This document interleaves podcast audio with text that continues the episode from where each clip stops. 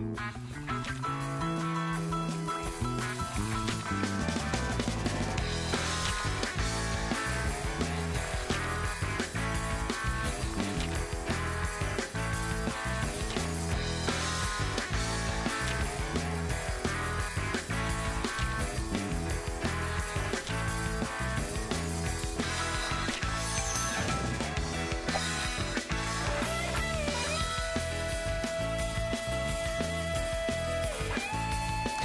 everybody. Welcome to the November 3rd, 2017 edition of Colorado Inside Out. I'm your host, Dominic Dezzutti. Thank you very much for joining us.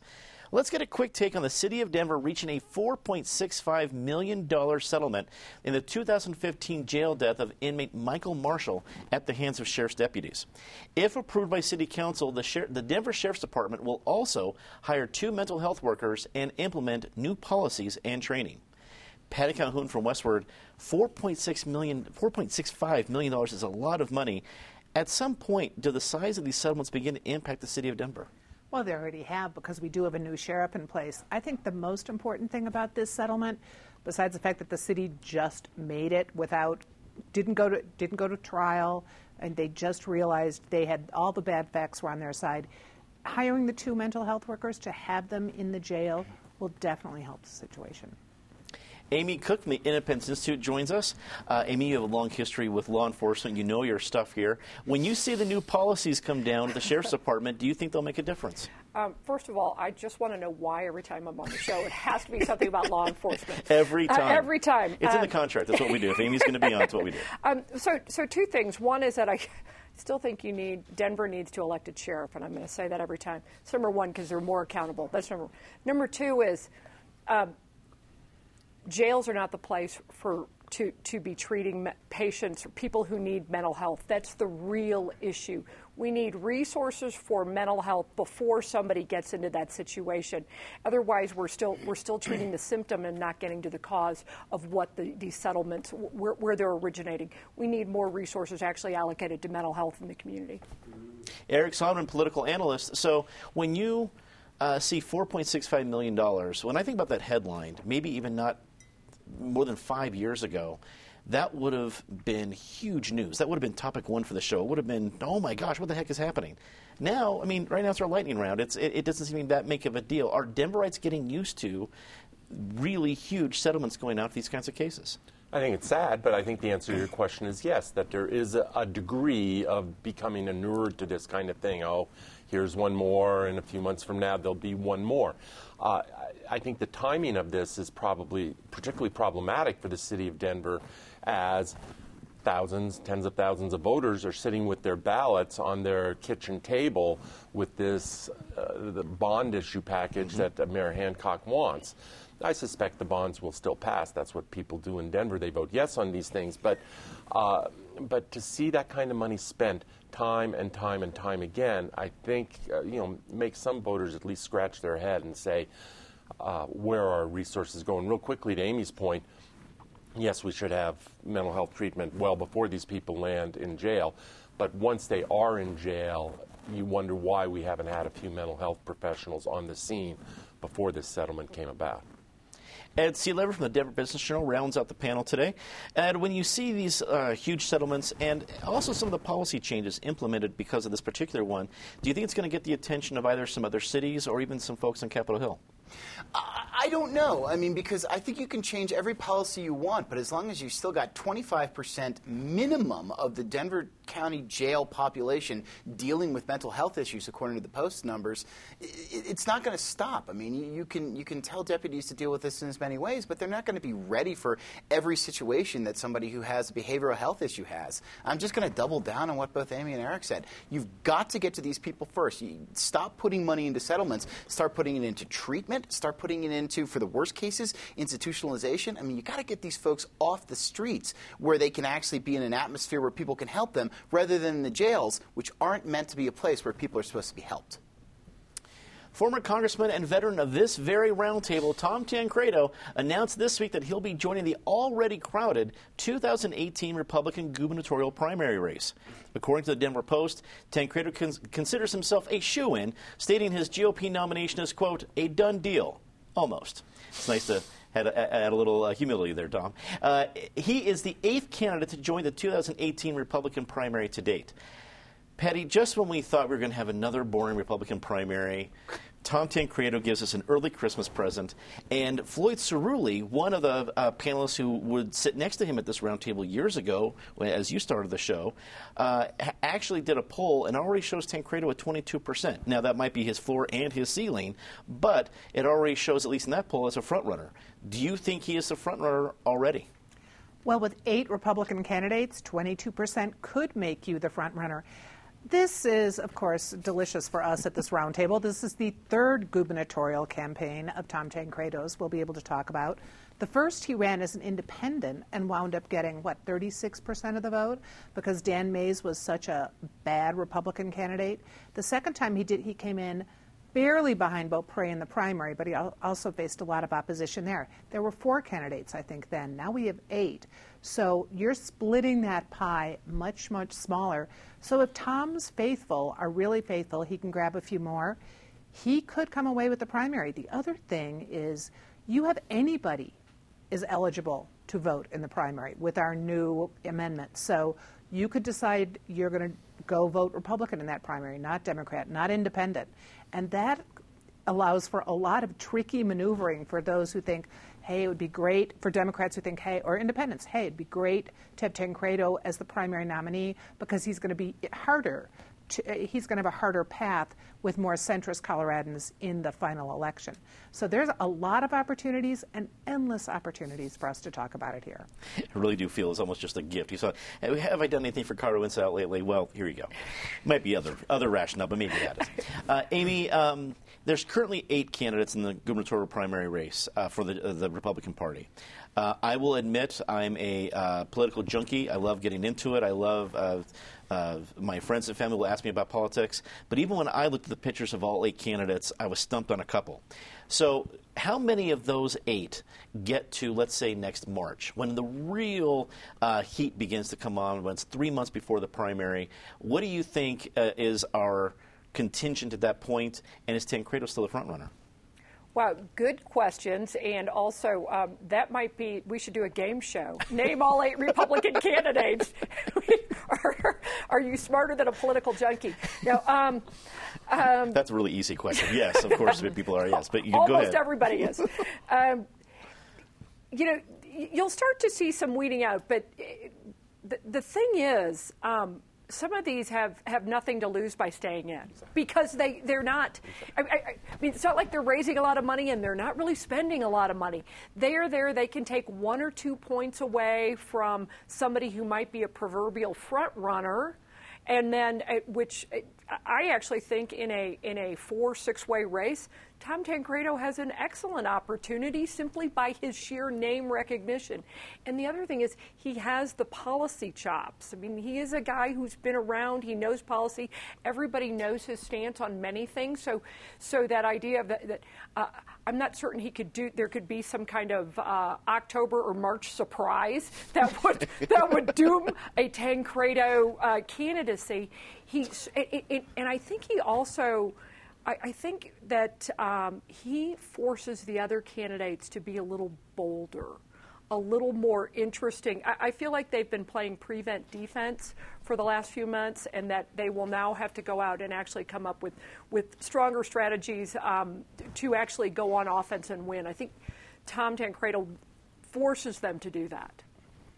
Eric, uh, back in '98, when Tancredo won his uh, seat for Congress in CD6, uh, you would know for sure. Um, my memory tells me that I think it was a five-way primary, and that was the contributor. There, it, it, wasn't there wasn't really a big front runner, but he's able to make his way. He, he has a, a, long political career here in Colorado, so people have known him for a long time. What effect does Tancredo's entry to this primary make on the rest of the primary race? Well, it certainly shakes it up. It changes the dynamics in ways bo- both good for the Republicans in that it attracts attention, but ultimately, I think, harmful and damaging to Republicans. Uh, I keep thinking we've seen this play before with Tom, and we have seen it. This is the third gubernatorial election in a row. It doesn't end happily. The, the, the, this play doesn't have a happy ending for Tom Tancredo. It doesn't have a happy ending for the Republican Party. I'm starting to think that running for office is just what Tom does. It's, uh, you know, later in his career, this is who he is. And every four years, he will find, sometimes every two years, he will find something to, to, to run for. I, I, do think ultimately this becomes a nightmare for Republicans in a multi party, I mean, a multi candidate kind of race. He has every opportunity to win it. Now, we still haven't heard from one potential candidate, that being Cynthia Coffman, and that would also shake up and change uh, dynamics. So that could be a ninth entrant and a, another serious one um, in this race. I, I, saw Channel 4 on their website the other day had a headline saying Tancredo denies being white supremacist. When you are forced to, I mean, when that kind of issue is start, where press gets traction, where this primary election is going to be fought, that is not where Republicans want to be. The Republican Party, since they've sort of been in troubled straits in this state since really 2002, 2004, when the state started dramatically shifting complexion. The Republican Party has given away so many elections by picking the wrong candidate. And there's every potential here that this will be another one. So it, clearly, Tom Tancredo has an advantage comes the anti-establishment. He's already used a, a variation of Donald Trump's, uh, even though he's the most established candidate in the race. exactly, yes. no. dripping with yes. irony. Yes, it, it is. I, I, will absolutely give you that. Uh, but does I guess either the establishment or moderates, whatever you want to call it, in the Republican Party that don't want to see Tom Tancredo take this race where it's going to go after primary, do they begin to try to coalesce around a candidate, whether it is drafting Cynthia Coffman, whether it's Walker Stapleton, whether it's George Brauchler or somebody else. Do you think uh, because the Republican Party in Colorado really isn't all that anti-establishment that they begin to coalesce around somebody as another answer? Yeah, I actually do think that's a possibility. I was going to try to throw some water on everybody's feelings that Tancredo is about to cruise to the uh, to the primary win here. I mean, you think about it. Just two years ago, uh, two years ago, that's the not two years ago, last year. That's the Trump wave. That's when the anti-establishment came forward. Trump got zero Colorado delegates. In fact, the Colorado delegates tried to lead a, a revolt at the Republican National Convention against Trump. Now, I mean, we were for Ted Cruz in this state, who isn't by any chance an establishment candidate, but completely mainstream compared to Trump. And so it gives you this sense that maybe Colorado's not caught up in this national wave of populism that has sent Trump into, uh, into the position he's in right now. The other thing I will say, and I don't think it's going to happen anytime soon, but we've seen this in primaries before, uh, from state level down to mayoral primaries. If somebody realizes that they are not going to win this and that their being in there could take seven to ten points away from somebody and catapult someone they really don't want to be the nominee, you could see them drop out. Now, I'm not going to point fingers and say whether that's going to be George Brauchler, Walker Stapleton, Doug Robinson, um, but but come that critical time, you might see one of those pull out, endorse another one, and throw some momentum behind the anti-Tancredo wave. So yeah, I, I think this is far from a fait accompli. In fact, I think he's still got a big hurdle to cross to get that nomination. Governor John Hickenlooper submitted his 2018 budget proposal this week. He made headlines by asserting that retirees and state employees using PERA should be on the hook for the cost of the changes to the program and making up for a projected shortfall, not taxpayers. Amy, I was surprised to hear uh, Governor Hickenlooper's comments about PERA. The budget we were expecting that he, he fires the first proposal, but were you surprised to hear his comments? Well, yeah, I was surprised that uh, he said taxpayers shouldn't be on the hook. I give him credit for that. Still, we have a long way to go to make PERA even remotely solvent, but at least he's not looking at taxpayers to bail out all of, you know, to, to bail out PERA. PERA needs a, a, lot more reform than just saying, you know, taxpayers are going to have to have to bail it out or not. Um, what shocked me more about that budget, though, not a single word about about um, fixing roads. I, am like, that was such a big play all last year, and now we have money. There's there we've got a 30 billion dollar budget, and you don't see anybody saying we're going to start bonding for roads. So. I think while PERA was a, a huge surprise in that he said taxpayers shouldn't be on the hook, I also think the surprise was in the omission maybe there's a more powerful tire and alignment store lobby that we don't know about that is uh, really hitting there. Eric, um, were you surprised to see what the stance that Governor Hickenlooper made? And do you think that we only see a stance like this when we know he's no longer governor, a governor in just a short amount of time? I'm not going to opine on his motives. I really don't understand it. Yes, I was a little surprised, but very pleasantly surprised. It was a bold stance on Governor Hickenlooper's part to really sort of put down that marker. It was a message to fellow fellow Democrats in the legislature. Full disclosure here, I work with a group called Secure Futures Colorado. They're sort of the lead group pushing meaningful, substantial, uh, structural PERA reform. This is going to be perhaps issue number one in the coming legislative session. The deck sort of got cleared last year with construction defects and with hospital provider fee and whatever. PERA is in a mess. PERA, by previous law, they have to annually publish their signal lights, which is sort of like the Department of Homeland Security, you know, state of alert. But all five divisions of PERA are in the orange category in terms of funding. So PERA is forced to come to the legislature with a proposed fix. This will be a very heavy issue in this session. I assume it will not be the last time we talk uh, about it around this table. Quickly, you know, the, uh, yes, there is. Uh, just an issue of solvency and down the road uh, ability to pay all these bills. Not short term, they certainly have plenty of money to pay their obligations short term. But there are other issues that move me as much. One is it is just a model that is not adapted to the current generation of workers.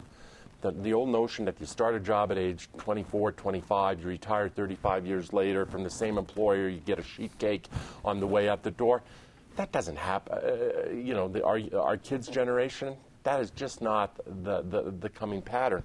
And increasingly, this state, whether it's roads that Amy mentioned or anything else, pension debt is crowding everything else out of the budget. And whatever your interest is, it is getting crowded out by the more and more money we continue to put into funding this pension debt. Ed, uh, you're a guy in Capitol Hill. How do you think this go- goes down? What's going to be the response from lawmakers, especially since we have another year of a split legislature? I was amazed at how silent lawmakers were after the uh, the proposal came out on Wednesday. In fact, the only response we've really seen is the one that Amy mentioned earlier: the Senate Republicans being quite upset that there's no general fund money going to transportation. Um, although they came out and said we're pretty pleasantly surprised at what he's done with PERA, and we think this is a pretty decent idea. I think it was really interesting the way that Governor Hickenlooper phrased it. Is he didn't say, "I don't want to stick the taxpayers with more obligations." He said, "I don't want to stick the employers with more obligations." Now, the employers in this case are public employers. They're the state, they're the school systems, things like that. But he's almost framing that in a way in which he seems to be really wanting to get the Republicans on his side here, and to get moderate Democrats on his side as well, saying this is not just a you know tax issue. This is almost a, an employer versus uh, the, the state issue.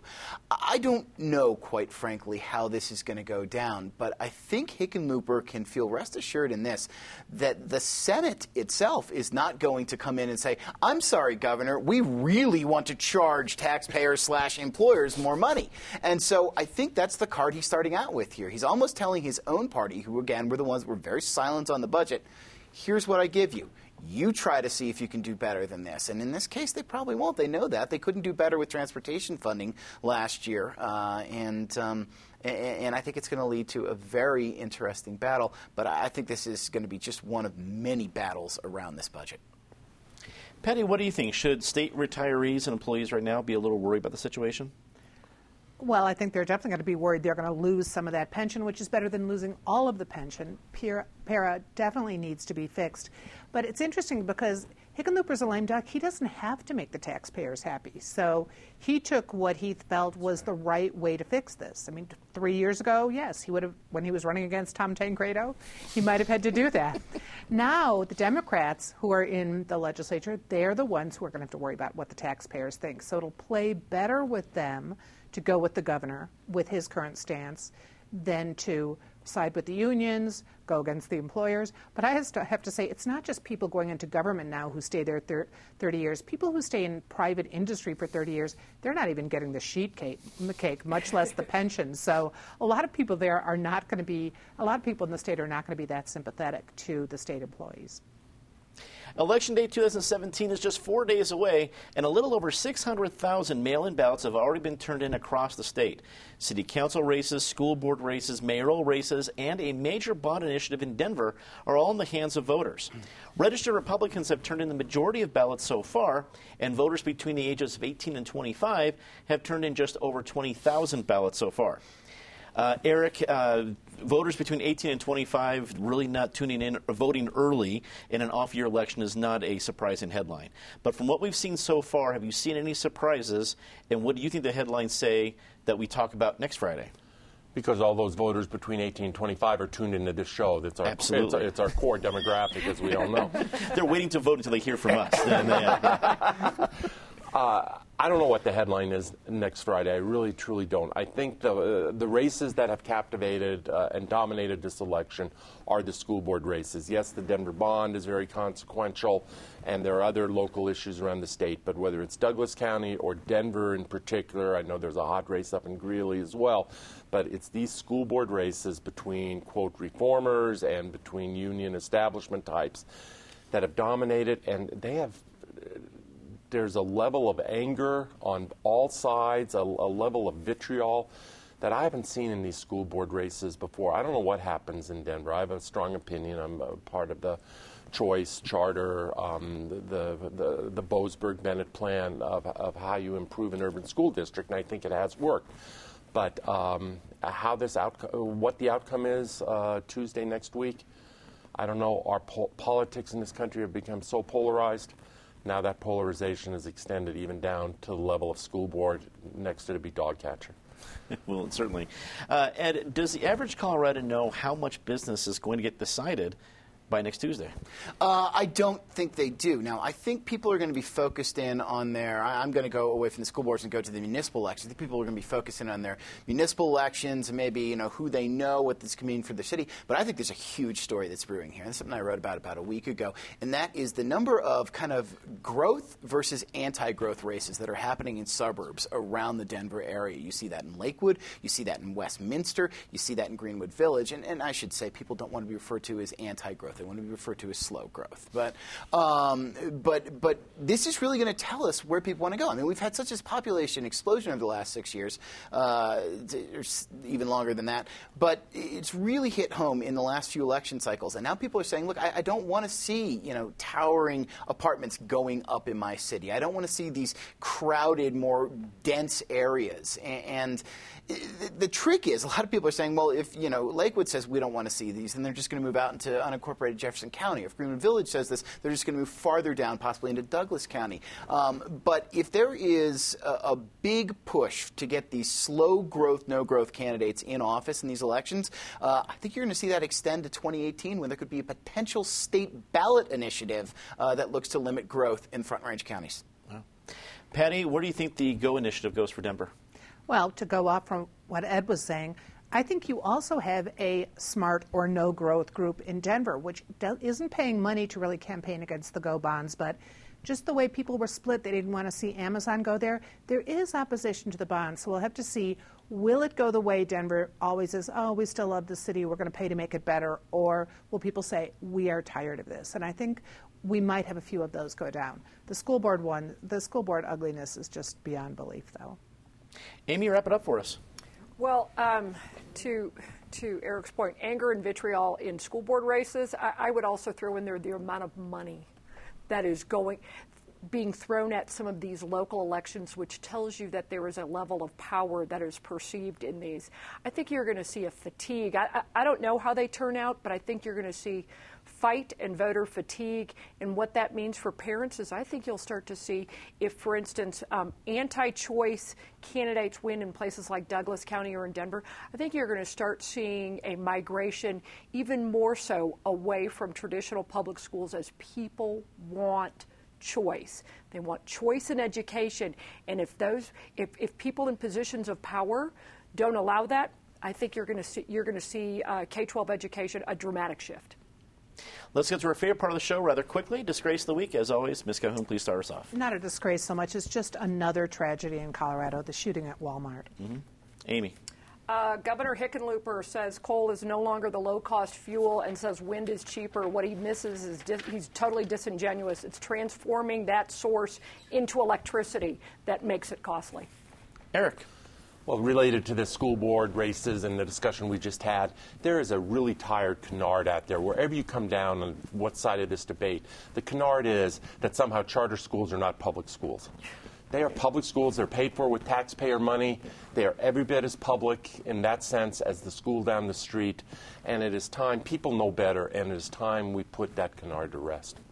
Ed. There's some people at the Capitol who've called the Regional Tourism Act the worst program ever enacted by the state. An audit this week may give them great backing, showing that the program was run without oversight and mm, awards of you know 400 plus million were made really without justification in some instances. The awards are done from this program, and I think people want to put this in the grave and move on from it. Time to say something nice about somebody? Patty? It's Denver Arts Week. Turn off your TV, get to a gallery, After or go to show. a mu- after the show. well, the show's over. It's true. Turn off the TV, go to a gallery, and tomorrow night all the museums are free. That's a good point. Not sure if John Kildare appreciated that we say turn to you now, but you know what? Tough. Maybe. I'm going to say something nice about Patty Calhoun for hiring Krista Kafer to do your wine and spirits column. Nobody better than Krista to do that. You're here. Eric. I didn't know that. I love that. But uh, for my say something nice, it's easy. Uh, my mother, a loyal viewer of this show for many years, had her 90th birthday earlier this week. We all gathered to celebrate. Happy birthday, Marion Sondermann. Happy birthday, Marion. Fantastic. Ed. Uh, Britta Erickson, the film festival head at the Denver Film Society, has put together a fascinating package of films and has expanded offerings to include things like virtual reality and go on a date with an actor to draw more people in. She's doing a great job over there. That is all the time we have for this edition of Colorado Inside Out. As always, log on to Facebook or Twitter for our CIO segments, past and present. You can also find our podcast if you're looking for it before we had a little bit of troubles with some servers. It is back. It's back on iTunes and Google Play, so be sure to check that out. And again, just one more big thanks for last week and everybody's support for our big Colorado Inside Out 25 years documentary all about the show. If you missed it, you've been hearing about it, where do I find it? It's on our website, cpt12.org. Be sure to check it out. It's a lot of fun to do. For everybody here at Colorado Public Television, I'm Dominic Dezzutti. Thank you very much for watching. Good night.